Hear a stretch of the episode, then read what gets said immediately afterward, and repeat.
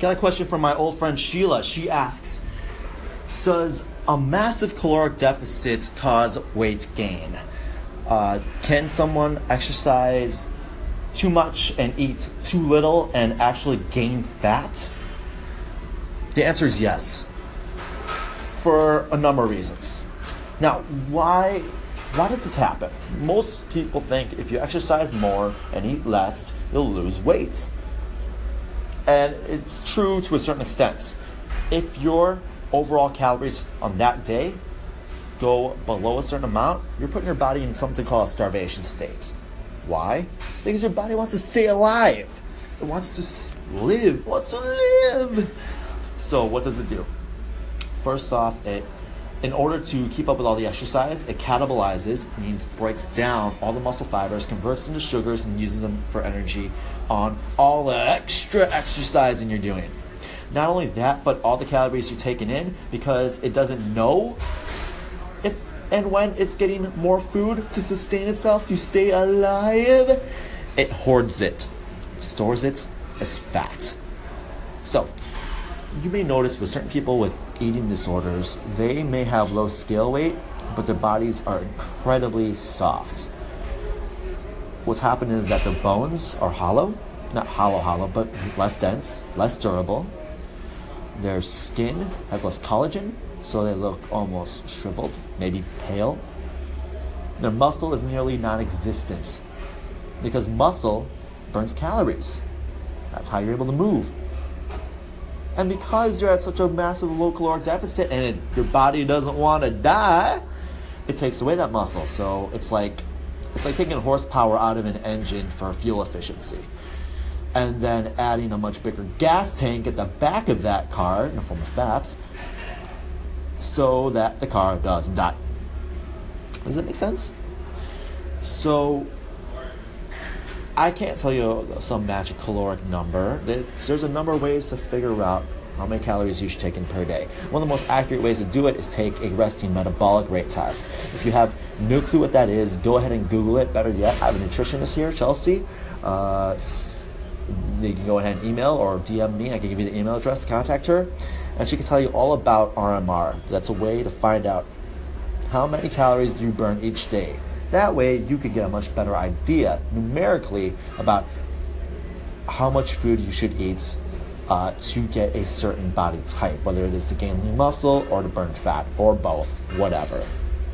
The point being, if you take in too little calories and burn too much, your body just gets soft and sick.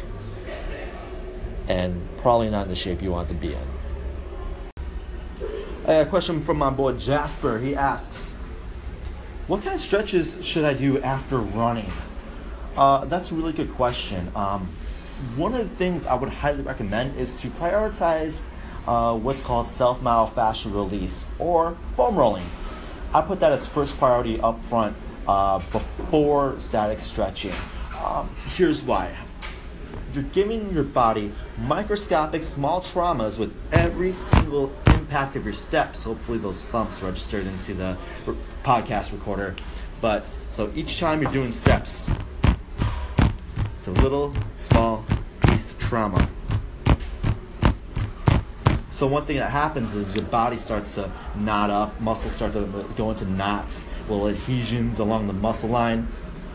And if you try stretching knotted muscles, they won't stretch like at all. Like imagine this, take like a take like twine or take or yarn or some sort of flexible string. Make a knot and then try stretching that string. Notice that you, you're not able to stretch as far as if the knot wasn't there. So the first thing you, do, you need to do is remove the knots. And it's your muscles aren't tied up like string, like a knot. I'm just using that as a metaphor. But there is some little adhesions, little matrices they call it, uh, in the muscle fibers that using foam rolling or vibration technology, that sounds a little dirty, or massage, you get those knots out. Then go into stretches. Um, couple stretches I think think of off the top of my head. Look up the couch stretch on on uh, Google or YouTube, and also look up the 90-90 stretch. You want to mobilize those hips as much as possible while you're running. So, hopefully that helped. My friend Jess, she asks me, what's the best cardio to do for fat loss? Ooh, this question is more loaded than an M60 held by Rambo.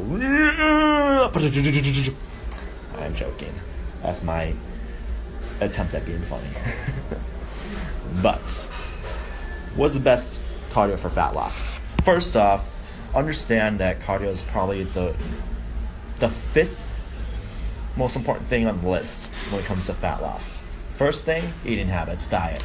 Second thing is going to be strength training done in the right way. That way, you build lean muscle that burns calories over the course of the day and during the course of your cardio. Third priority, uh, check your sleep levels. Fourth priority, check your stress levels. When you are spiking your body up with stress hormones, doesn't matter how much cardio you do.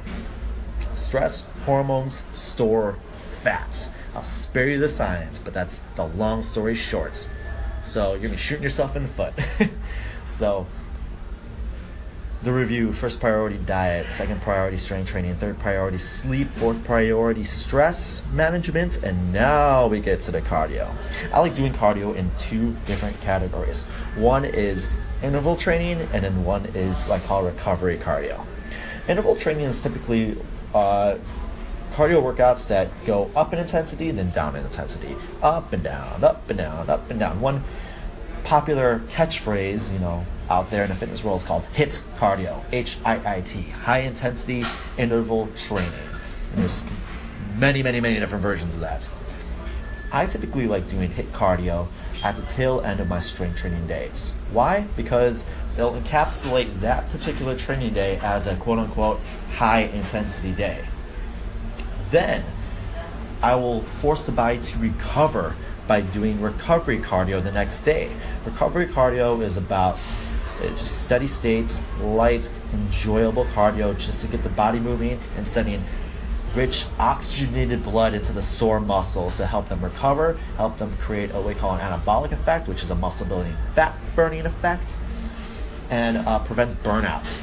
So uh, the old Olympic rule of thumb, which is uh, 180 minus your age, that and then 10 beats less than that, that is your heart rate range for steady state recovery cardio. So, for example, I'm 32 years old, so 180 minus my age, that's 150, no, 148. So, cardio for me is about 138 to 148 beats per minute of heart rate, doing whatever the heck I want. Why? To send oxygenated blood into my system to help it recover from the higher intensity days. So, uh, you may have heard this, the phrase the fat burning zone. Now, it's a little cliche and a slightly inaccurate. I call it the recovery zone. Do do fat burning zone training or recovery zone training on days after the higher intensity days, and then go back and do higher intensity days again. So now you created an interval for your workout week.